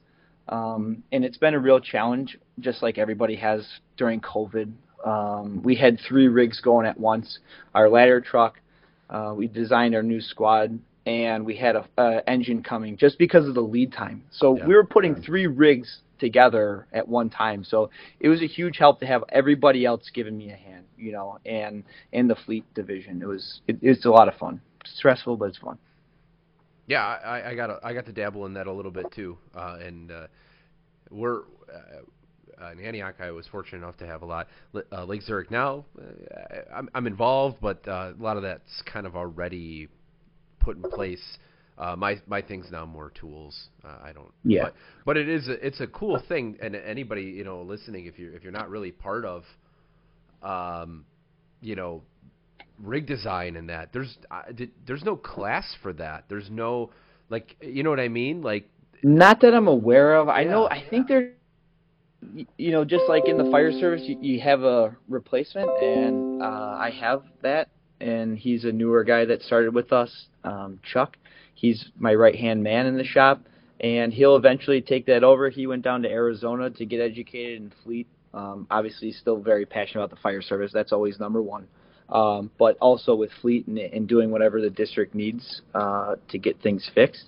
So I think they have seminars done, but yeah, like we talked about, I don't really think there is. Um, and I'll be careful with that because I don't know, but I really don't think there is. I think what it is, like we talked about, now you got like National Fire Radio. You see all that cool stuff Yeah. people are coming up with, and you're borrowing it from other departments, right? We're not stealing it, we're borrowing it. course. Um, but you you tailor it to what your district needs, you know, and uh, or or your department, whatever you want to call it, and uh, turn out a good product. And like I said, our we're we're very fortunate to have money, um, so it makes it a little bit easier on my end. I don't have to pinch pennies to put tires on the rigs or put brakes. Do I change the lights or do I put tires on it? You know, it's we're very fortunate. So um, it is a very fun experience, but I got it's a a lot of work. Uh, from the crowd here for you. So Yeah. what was tougher to spec, a truck or a rescue? Um, I right now the squad is probably the toughest, just because like most everybody knows is a fire engine is not just a fire engine, right? It, it's completely custom. You could make it as custom as you want. Um, the truck was fun because it was different. We went back to a single axle stick, uh, just like what our old Seagrave was. We had a tandem axle in between, um, but it didn't really fit our district, in my opinion. Um, our new truck's 20,000 pounds lighter. What we really need is a fire engine with an aerial capability, and this this fits the bill just fine. Uh, it is an awesome piece of apparatus, uh, but the the squad is definitely taking measurements and laying things out on the floor and um, part of that is a changeover for our uh, SRT equipment. We're, we're trying to do a big changeover. Uh, so I, am also involved with our SRT team. Um, so we're, we're trying to get up with the times and replace equipment. So a lot of it we don't have in hand. So we're trying to figure out how that's going to work and this and how much we carry. We also want to have better fire suppression on it, right? Because we'd love to have a nice big walk-in rescue tandem axle, but that's not realistic for us. Um, so we've we've put a bigger pump that is more uh, capable. Um, so that's been a challenge because you only at the end of the day you only have a box that's this big and you're trying to put stuff that's this big on it. So it's a big Tetris game. Yeah. So definitely the rescue's harder. Yeah, that makes sense. So we talked about connecting right with people, whether it was apparatus building or training or whatever. Um, what are some ways that you've connected with people, uh, and and how how what, what, advice would you give in that re, you know regard of of networking and making connections with other firefighters? Talk to people. Um, I, w- I would say that I was shy at, at one point, but now when you kind of have a you get some confidence that you know what you're doing in the fire service and, and you start to build relationships talk to people uh, I I get my chops busted all the time when we go to mutual aid calls and say we get returned, but or we're staging. I like to go up and talk to people and get to know who they are. Most of the time, I like to go geek over their rigs, right? So that's that's a good icebreaker. Um, so, uh, in fact, like your guys' squad, we ran into in Wauconda, and it was new. We hadn't seen it, so we're over there slamming cabinets, and yeah. you know, it's a joke of oh, this squad versus whatever. But it, I think just talk to people, you know, and and see what their experience is. And a lot of times, you don't know what a person's backstory is, and there's a lot you can learn just from having a simple conversation you know and when you go and you're on the fire ground right don't just pack up and leave right? Roll hose, help clean because that goes a long way, and and most of the time that generates conversation, and or you you make an impression. Most importantly, right for the for the good, right? I don't want to go somewhere. There's a reason why we were called, right? And I'm not saying don't follow orders, but if you you see they need to help picking something up, go do it because people are going to appreciate that. I'm not going to go sit on the side of you know, Route 22 or wherever I go and just sit there and hope that I get to do something. There's a reason why I was there, yeah. right? And and they need us. Um, so I, I like I really do enjoy talking to people and seeing what their experiences are, and I think that helps again gauge like where you are in, in your career and who you are as a person. And I like to take bits and pieces of everybody, right? Good and bad, and you try to make the best person that you can out of yourself. Absolutely. I guess if I explain that right. Again, no, I'm not a wordsmith, but oh, you did just fine, my friend. That was that's good. Yeah. So uh, I'll kind of roll into some of the not necessarily closing questions, but the back half of my things. Uh, anyone you know listening live, if you got a question you want to throw Craig's way, or, or you know for for the both of us, type it in there. But otherwise, we're going to kind of move into uh, some of these these ones to not necessarily close it out, but we're going that way, yeah. right? So, uh, right now, what would keep you? What keeps you the most locked in, most passionate to the fire service? Oh man, um, that's tough. I think the people that I work with every day, um, now certainly the fire calls and the good calls is is that was what keeps most of us engaged because that's what you want to go do and you want to see. But for me again going back to being a young company officer i want to do what i was given by jim. And i've said that to a couple of guys i work with. How, how do i influence somebody like he influenced me and had the mindset and, and the, the loyalty to a person like that and Jimmy did that by being a good person, right? And having the knowledge and taking the time to talk to you. He didn't care if you had one hour or one minute on the job. He talked to you. uh, and wanted to know who you are and, and dissected you and wanted to figure out who you were as a person in a good way, not in a bad way, in a good way. He wanted to truly know who you were, and um, I think and, and a lot of other guys that I work with are like that too, and it really boils down to your people. You know, like I said, we all have bad days, myself included, right? You got stress, you're tired, you got stuff going on outside work. But to me, it's like, how do I go to work and keep people stimulated, right? How do I keep them into the job? And that's something I don't think I've really lost. You know, some days, yeah, you're like, all right, let's just take it. You know, you want to take it easy and have a mental break. But I, I go into work still thinking, I hope we're, you know, we're going to catch a good call and we're going to make a difference, right? Whether it's a fire or EMS call. Um, but I want to test my skills, right? And we don't get to do that often, like we talked about. So, how do I keep people engaged in that? And I think you do that through your actions or my actions, for that matter. Uh, and and how I look at things and how I portray myself, right? I, I'm not the perfect human being. Uh, I think I am better than what I used to be. Uh, I had a, a nickname. Uh, I get upset and you know get mad and have a short fuse. I try not to be like that anymore, right? Because it gets brought up, so people are obviously knowing it, and I don't want to be known like that, right? I want to have a good reputation, and I want to make a lot of friends along the way. And um, yeah, I think it's the people and, and certainly the calls. I think it's just what are you going to get today? What's going to show up. You just never know, right? I love it.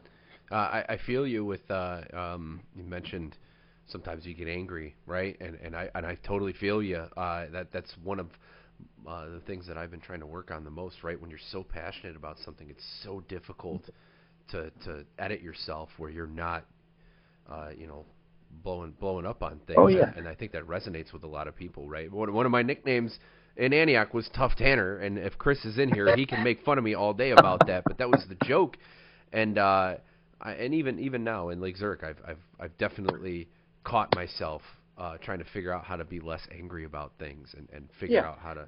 Honestly, this has been helping a ton.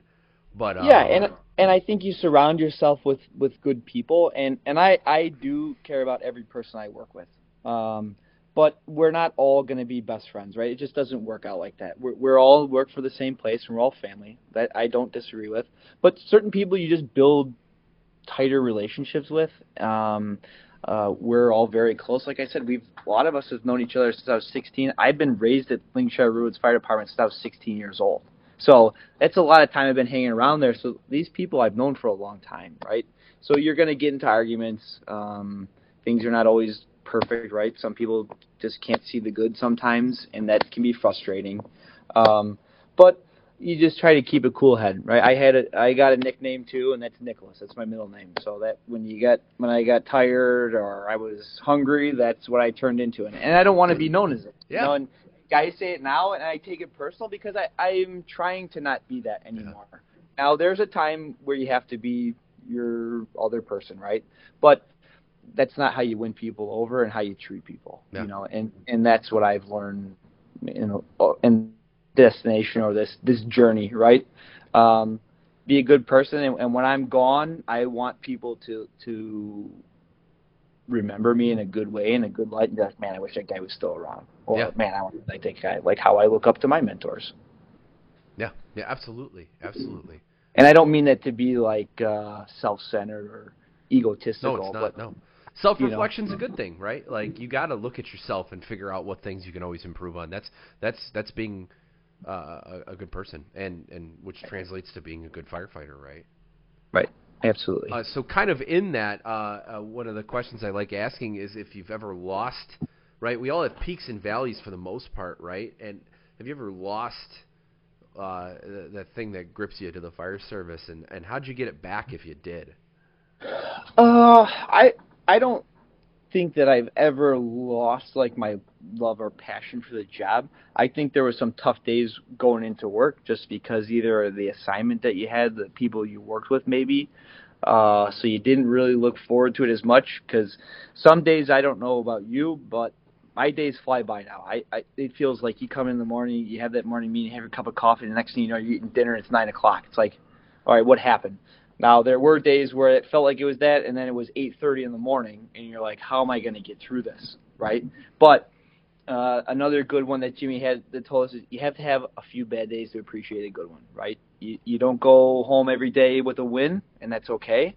But those are the things that make you better as a person. But I, I think personally, I like I said, I don't think I've ever lost the love for the job. Now you do get frustrated because you see maybe people don't have that same passion and they don't see the good in a lot of things, so that really kind of taints you a little bit and it's hard to work through that. But you just got to look at the positive and and keep moving forward because we really don't have it that bad.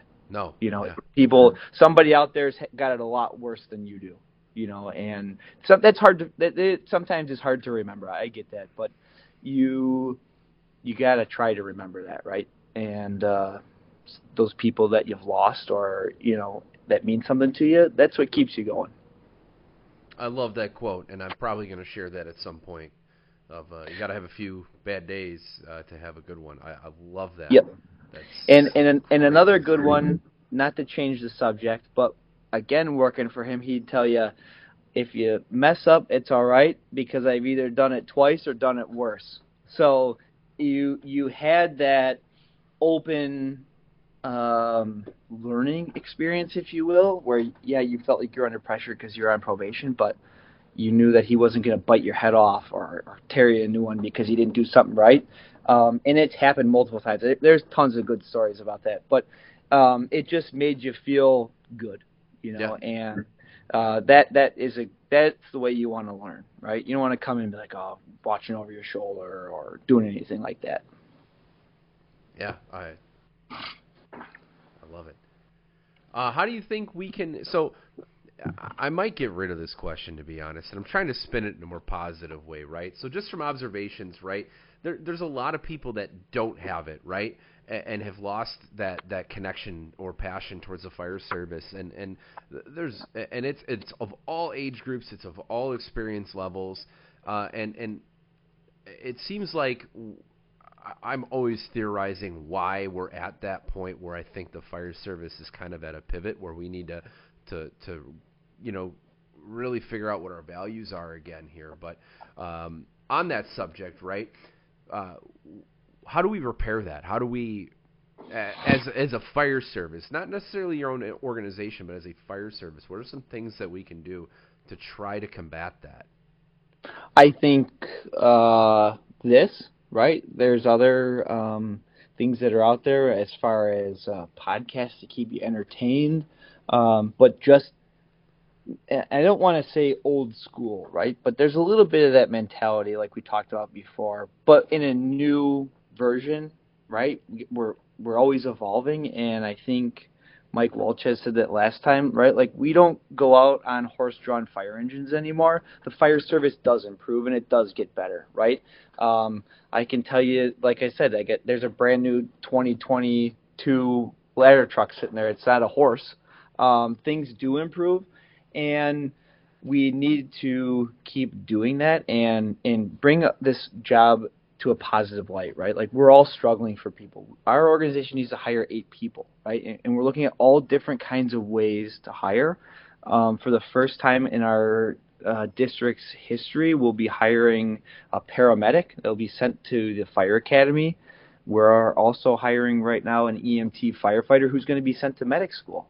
It's not a quick solution, but it's investment in the people and I would say that that's probably what caught me, right? And if you're investing in the people and showing that you care and that you're willing, the district or the department's putting their neck out there to train you and to, to have you work there, it's also the culture and the people, but it's also showing that whatever we give you, if you take it, you'll succeed, and we're going to get you there, right? And that's what we're doing right now, and that that's what was done for me. I took the full, uh, sorry, I graduated. I went to the fire academy went to EMT school. They paid for it after I passed. I fronted the money. I went to paramedic school. I fronted the money I passed. They reimbursed it. I took the full time test and I stayed. You know, so um, and and and everything else that came along with that that I'm probably missing. But I think that we need to keep doing that and have a little bit of that old school culture, but in a new way, if that makes sense. You know, um, and to keep people engaged. Like you said, we you have to go to training. You have to like the job. I think some people obviously are going to be way more into it, right? Like there's going to be dorks like us that like it way more. Sure thing. But I think you need to try to keep passing it on to the new people, right? And and it's okay that they don't know that uh, how to start a saw. That's all right. I, I, you know, I hear people say, well, they, they don't know what a, a Phillips or a regular screwdriver is. All right, well, that's all right. Maybe they never had the opportunity. But if they have the heart to want to learn, that's a totally different story, right? If if the guy doesn't know or or gal, sorry, I, I It's okay. um, it, it doesn't it doesn't matter, right? Maybe they don't know how to change oil in something, but if they have the desire and the want to do it, that's the kind of person that I want to work with because you you can show them anything in the fire service and, and EMS, right? And you can mold them to to the people that they should be or that you want them to be, right? And and show them the correct way. Yeah, I hear that they don't know how to start a saw thing. Not like frequently at my job, but that like that's everywhere, right? Oh, you people don't know how to start a saw. Like, are we start like, you know, maybe maybe make sure that the person's a good person, right? Like, Right. what's more important? You could teach them how to start a saw. Like, maybe look at the thing that's really important, and uh, Yeah, it's such and a I think some. out. It, that was, you took the words right out of my mouth. That that's not a them problem. That's a you problem, Yeah. right? If the person that has the heart is there, but they're not learning or they're not improving, that's on the crew and that company officer, right? It's very easy to go into work and, and be for yourself, but to have that selfless type mindset, right? And, and we all have those days where you got to get your own things done, or Sure. you know, you, you got to separate. I get that, but over the majority of the time, it, it should be group based. Like guys give me a hard time all the time. Like I'll work other shifts and they'll be like, "Geez, can't you just leave us alone?" And I'm like, "Yeah, but I don't like to be by myself. I like being with the group. Like it's not me like watching, making sure you're doing what you're doing. I just don't want to be by myself. I like the group interaction because it generates conversation. Yeah. And sometimes a conversation goes way off where it shouldn't, but most of the time it's good conversation, right? Like you go down to your training ground and you throw a ladder. What does that turn into? Three hours of training. Then it's forcible entry. Then we're pulling this off and we're doing that. Like that is how it's supposed to be, in my opinion. And that's how I was raised and was shown, you know, when I started. Yeah, absolutely. Uh, so we got and, and nothing. Nothing. I'm not knocking anyone for going to bed early uh, to a certain extent, right? Uh, And and I'm definitely not here to dump my purse about my own organization because there's obviously there's lots of great things with my organization, but a lot of guys go to bed at like eight or nine o'clock every single night. And, and I I mean I got young kids, so I try to take advantage of an opportunity to sleep for sure. But I was on shift last night and we were up till eleven o'clock just bullshitting. We had a full house, Yeah, I- which never happens for us. We had an eng- or we had our squad and an ambulance crew, and our, and our battalion chief, and all six of us were out on the bay floor just bullshitting till eleven. Yeah. and it was amazing. I, it doesn't happen that often anymore. it, and as you're saying, these things are popping into my head, right? And, and it's like, okay, so I was molded by the people that brought me in, and that's what we used to do down at 52. We would sit down in front of Station 52 until two o'clock in the morning, and we would sit out there, smoke a cigar, whatever, play bags. We talk about how much gold there is on the face of the earth. We talk about the fire service. We talk about our engine. Like it was just. We were always together, and you were talking, and then all of a sudden you're like, "Oh shit, it's two o'clock in the morning," you know, and Yeah. then you felt like a pile of garbage the next morning. And I did it last night, same thing. I stayed up talking until one o'clock in the morning. Well, I paid for it because you go out a couple times and then I you're paid trapped. for it too. But, but to me, I don't want to lose that conversation. I'd rather stay up and have that conversation and see where that goes and see what it generates. Because more than likely, you're going to take something out of it.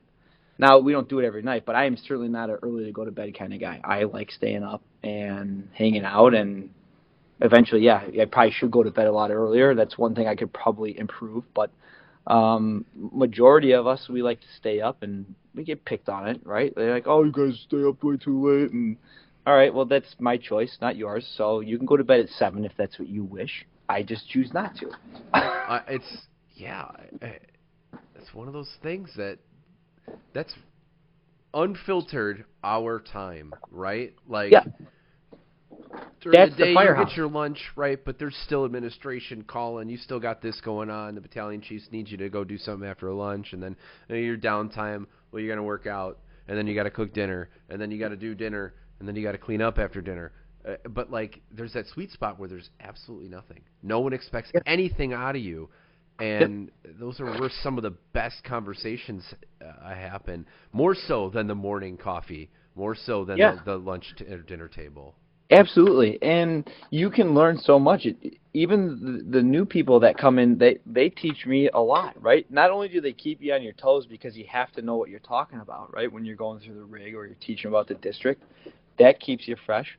But they also bring culture too. And we had a group of guys that got hired, and our district, we never had a grocery store, okay? And we couldn't go out of district to go shopping. So the first thing that came in was Costco. Well, when you're shopping for two guys, is Costco realistic? Three guys, no. Then we got uh finally got a grocery store, right? So guys would either bring food in, that's how we used to do it, or if you didn't, well, I guess we're going to the gas station, McDonald's, whatever it was. And we had a group of guys that came in uh two years ago, and we started eating lunch together now. Right now, we would eat lunch together, but we'd bring our own stuff. And then it was like, all right, we're gonna make uh, BLTs with eggs on it, right? And we're gonna eat that together, and then we're gonna eat dinner together, right? And and that's very important because we all go our separate ways because we have different responsibilities.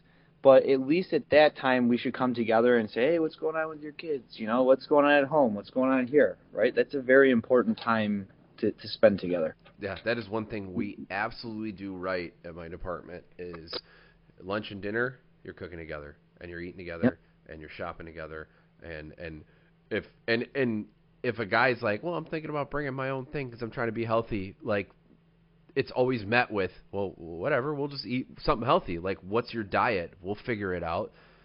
Yeah. Like, oh, and there's there's definitely going to be some ribbon in there, right? Like I I like I said, I work with Mikey. He's a vegetarian, so he gets ripped nonstop, Yeah. right? But we make it work. And one thing that we introduced that t- within the last couple of weeks is every Friday night is homemade pizza night now. So we're making our own dough and we're making our own pizzas, and it and it's fun, right? It, it it's uh you know, but it means a lot, and we look forward to the next Friday shift because that's when we make pizza.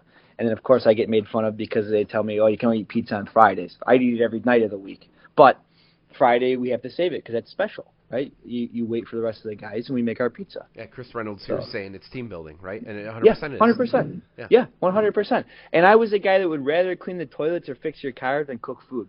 But they got me in there. Now I'm throwing pies up in the air, hand Oh. tossed. You know, it's it's fun. And so sometimes you got to do things that you don't want to, right? And it, and silly things like that lead to bigger things that you can Absolutely. improve on. Absolutely. So moving on, next question here. Uh, so Oh. uh, who who best personifies the firefighter to you? And it can be who you've worked with, who you work with, outside of, of who you work with, right? Even just uh, inspirational leaders of the fire service. Who best personifies the firefighter? Wow, that's um that's a not- tough one. It's not a softball question. It's That's the big league. think. Wow, yeah. Um, I think there there's a lot of guys that I uh, work with that um, on a daily basis that do show that right. And we're not again we're not all perfect people, but we can change. And if we work together as a group, we can do that right, and we keep each other in check, and we try to make ourselves better. Um, obviously I, I've said it multiple times and I think people can figure it out, but Jim Carney to me, and I'm very biased, I know. Um, it's okay. he he definitely uh, in life and in the fire service was that person. You know, um, there was many times we'd go up there and I'd just hang out and he drink some beers. His favorite was Cowboy Cold Busch, so warm Busch or Busch Light. I didn't care for that, but guess what? If he was doing it, damn it, I was doing it too. Um, and we just say we call it a brain eraser, you know. And you sit there and we just talk about anything, right? Life in general, uh, the fire service mainly fishing, uh, but then at work he was uh, top notch, you know, and he was a guy that everybody wanted to work with, and I- think a lot of what I have in the fire service is because of him, and a lot of other people too, and that's why I don't want to get too crazy on names, uh, but I know the other guys that I would say their names would agree with me, and they'd be saying the same thing about him. Um, and it was just silly things, right? Like we are not a busy district compared to others, but when we were down at 52, our joke was we were going to be busier than Niles Engine 2, right? Never happened. Um, but that was the joke going into shift. Um, and he had a a liking. We we all took a liking to North Main's battalion chief Mike Fox, and we never met the guy. I, I at that time I couldn't tell you who he was when he walked through the door, but we just liked the way that he talked on the radio, and it's like it's a guy I, I'd want to work with, right? And so, moving further down the road, um, when Jim passed away, I reached out to Chief Fox, and he came to the wake and came and opened the door. And one of our guys said, "Hey, Chief, uh, how are you doing, First Battalion?" He came up to us and said, "I don't know what the heck you guys are doing here, but you're doing something right." And I guess my point to that is you make relationships in the weirdest ways. We listened to what he was saying on the radio because we liked the way he talked on the radio and he sounded confident what he was doing. Um, since then, I've I tried to keep a little bit of a relationship with him, but when I called and told him about Jim, he he cried on the phone, you know, and we didn't know each other other than airwaves. That's what was the connection, right? Um, and that is very special. So I think that's why I'm saying you need to make as many relationships as you can, and I've been very fortunate to do that in all the extracurriculars that I do. The fire department, fleet, uh, SRT, task force. Um, you make a lot of good friendships and relationships, you know, and and those are very important. And there's a lot of guys I look up to. That's awesome. Yeah. All right, last question here. Uh, what's the most important element for having a long and dedicated career in the fire service? Man, I've been dreading this one too because I've I've heard them asked before. It's a tough one. Um, I think you know uh, it was mentioned previously that you have to have the the balance, right? I, I'm the worst example of somebody to say you need to know when to shut work off um, because I don't think I ever do, and that's not just in the fire service, but working other jobs. Um, but family is very important. I am fortunate that I have a family that was fire service related, so my wife is understanding and knows what the job is. And but with that comes, uh, I can't say oh we had five rollovers the night before and I was up all night sometimes because she knows.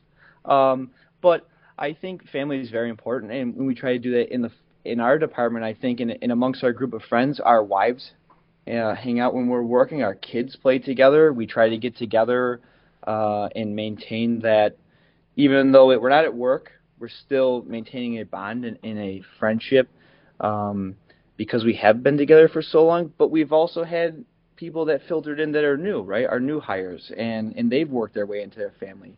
Uh, we have two new guys that started that my daughters both love and adore, right? Like they're that's their buddies, right? Like, those are their big brothers. Um, and those are special people to them. So I think having the mix of work and outside in the family is, is very important. But I think you just have to keep the passion for the job, right? At some point, you're going to get there and you're going to retire. I hear a lot of guys say, "Oh, I can't wait to retire. I can't wait to retire."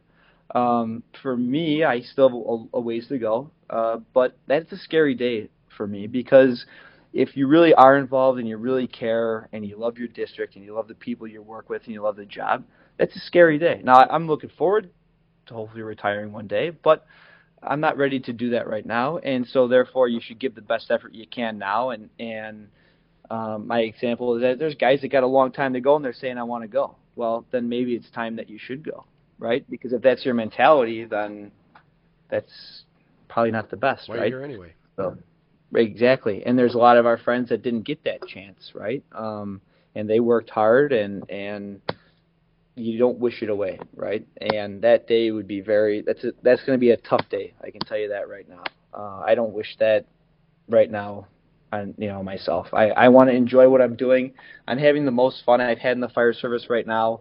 Um, not to say it wasn't fun before, but right now it's probably the most fun I've I've had out of my career so far, and it's only getting better That's as far awesome. as I can see. Yep. That's awesome. I think that answered the question. Yeah, uh, I, But it's I but it's my show, right? So my answer is always right. Your show, yeah, exactly. This is your thing, right? You, so, Yep. uh, yeah. I'm just reading real quick. So, uh, can't wait to retire is not as bad as uh, taking our uh, our kids out of of uh, a service career that kills me. Uh, Chief, you want to elaborate on that a little bit? I'm not sure I fully understand the statement, but I would love to elaborate on that if it's possible.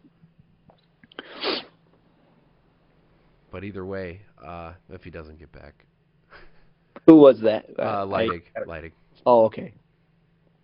I I, I see it here and there. Like the, it's a catch twenty two, right? Like uh, my department has got a ton of people at that part of retirement, and some are like, "We can't wait for you to retire," so you don't Yeah, gotta and I- tell us. But like there are other ones where it it is like a um it's it's not like a they're ready to hang them up kind of thing, but they're ready to retire if that makes sense. Like Yeah, and and and trust me, I I have respect for guys that are up there. I'm not knocking retirement. That was Of course. not my No, no, my- I know you're not. I know personally, that's my my thought right now, right? And, and it's going to change, just like it did for me when I, back in 2010 or 11, 12 to today.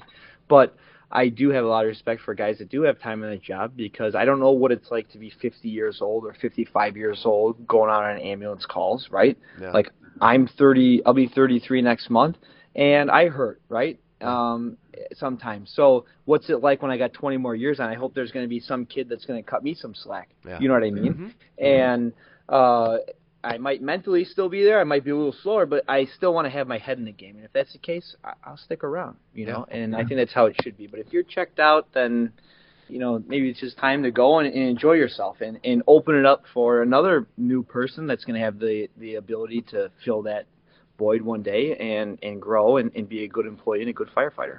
I think everyone, whether you're whether you're locked in or not, at least from what I've and and I'm getting to see it all the time, right? Because there's so many people retiring uh, where I work.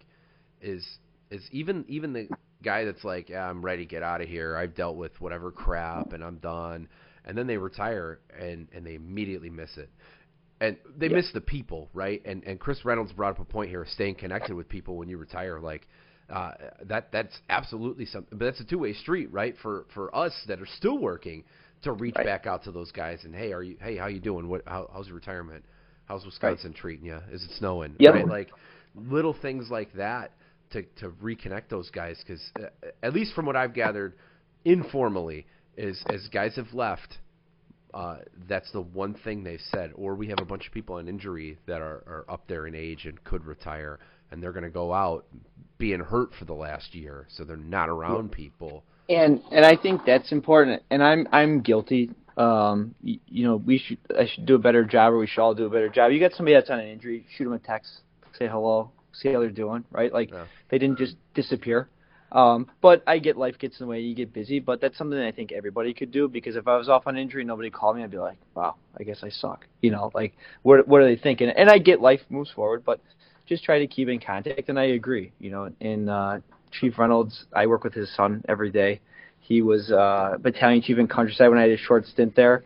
Um, but even though maybe we don't keep in contact, yes, I'll ask Tyler, hey, how's your dad doing? You know, it, it's it's there. You know, um, but we could all do a better job of picking up the phone or shooting a text. And I will say that with I'm the worst at answering my phone and text messages, right? So I'm not trying to be a hypocrite and talk out of both sides of my mouth No, it's Um, but- I get it. But it is important, you know. And and most of the time, you end up in a 30 minute conversation, 45 minute conversation, and you, and it was great, Yeah. you know. Uh, my my lieutenant uh, and mentor friend. I mean, he he's guided me in so many ways, and uh, uh, he he's always has these knowledge little drops. And one was, if you're thinking about picking up the phone, pick up the fucking phone. Yes, It's it, it, that it, that said. Perfectly, right? Proper English, it, like that makes perfect sense. Ah. Absolutely. And um, you know, I think too in, in the fire service, it's good to have friends that are outside the fire service too. Um, I have friends that are in the trades, um, and so that's a whole different perspective, right? And I think if you if you work another job like that, it's good perspective for the firehouse because it shows you what hard work can be and how fortunate we are. Um, and a, hard day at the firehouse really probably isn't that hard, right? Um, they they should all be fun days, and I'm not saying that we don't put an effort and we don't work hard. That, that's not my point. Um, the point is, it's good to have a, a, a well-rounded outside view. I think, and that's something I've tried to do here recently, um, and and to make yourself better, right? Uh, the fire service, we don't really work a secondary employment anymore because there's not really a need. But I think it's important, right? Because whatever you do on the outside um, helps you back at work, right? Whether it's building construction or whatever, it, it helps you. That certainly helps you the most, but it that's important. You know, that it's not like how that was back in the day, right? That guys had to work secondary jobs, um, but I think it's important too. Uh, Vitali says you're pushing him into retirement because of the vegetarian abuse. So How's he listening right now? He's on the plane. I have to go pick him up at 11:15. I don't he must know. have free He- Wi-Fi. he's doing He's always Wi-Fi. Yeah. I'm pushing him into retire. I'm trying to keep him from retiring because he's not going anywhere until I retire. Uh, That- you, you'll get. a- uh, I should announce. You'll get your chance to harass him. I was talking to him today about him coming on at some point. So Oh, good. the 'cause I- shoe could be on the other foot. You could jam him up. Well, if you want. he was a little butthurt when he found out that I got asked before him. So I haven't known him anywhere near as long as as I've known you. Uh, uh, uh, Vitali and I, the only, I mean, we've we've met uh, on a couple occasions. Him and I went to instructor together, but I don't even know if we really talked that much when we were instructor one together. But we'll save that. We'll leave some meat on the bone for for Yeah. for talking to him. But yeah, Uh, absolutely. yeah, well, cool. Yeah, Oh yeah, he's got Wi-Fi. He's he's he's he got does have Wi-Fi. Man, Yeah. It, see, you're always in the know, he's right? got the tech. Yeah. Little does he know, he probably should have got the Uber with what I'm going to charge him. Uh, on on the subject too of future people, I got coming up. Um, I've got uh, Kevin Traz. Um, he's coming on, I think next week or the week following, and then I'm going to FDIC, and then I'm I'm going to try to to make it back to some other people. But back to you, Craig. This was awesome. This this will not be our last talk, I would hope. And uh, Yeah. come back on. It- it's funny stuff. yeah like we talked it was i was nervous but it's it's fun and, and there's so many other things that just come to mind i figure oh i'm not going to have anything to talk about for 15 minutes you know uh but it's been been fun uh i appreciate it and i was shocked to be asked so i, I really appreciate the, the chance to get on and and talk a little bit and um obviously it, it was a lot of fun and, we'll keep in contact and uh, keep making relationships. Absolutely. I think that's that's real important. Uh, thank you for sharing, you know, your perspective and then your your stories about uh, Carney. I mean, I really appreciate you talking about that. I, there, it was really great to to hear about that aspect Yeah. of yeah. Yeah, it you know, and like I said, those those are the things that make you um, as a as a better person. And and one story, if I may, Absolutely. uh, before I go, um, after Jim's funeral and everything, I took one shift off, and I came back December twenty seventh, twenty seventeen. And that day we caught a, a first in fire. I was an acting officer, and Mark Amor was driving me on Squad 51 and uh, it was just it worked out just to be that we would be first in that part of the town because the station was a jump company down there. They were gone, and we ended up catching a first in fire. And I remember driving down the road uh, over in the right seat, talking. I'm like, oh, you know, like it, this is happening, right? Like I'm. This is the real deal, right, or whatever. And Mark looks over and he goes, "Hey, kid, relax. You know what you're doing, right?" And that didn't get said very often. So when that came across, it was like, wow, that means something, right? and then you fast forward and both those guys are gone you know it it's uh that that'll always be a special story to me um and one that I like to share you know um because you just never know who's going to be with you you know things happen and and especially your friends uh Mark and I weren't the best of friends but we were brothers right and uh we worked together I didn't have the same relationship that I had with him that I did with Jim uh, but I will tell you that that was a tough day uh, when we lost Mark too, and I know a lot of other guys were a lot closer than I was, so I I could only imagine how they felt. Uh, but it, it was just weird how it worked out. That you know, again, we don't get very many fires, but the first day I come back after Jim's thing, and you know, just it was kind of neat. You know, not to wish that on anybody, but it was pretty special to me. So yeah. Thank you for listening. Check us out on OutlierFirefighters.com, Facebook, Instagram, Spotify, and Apple Podcasts. Remember, excellence may be a rarity, but you are not alone.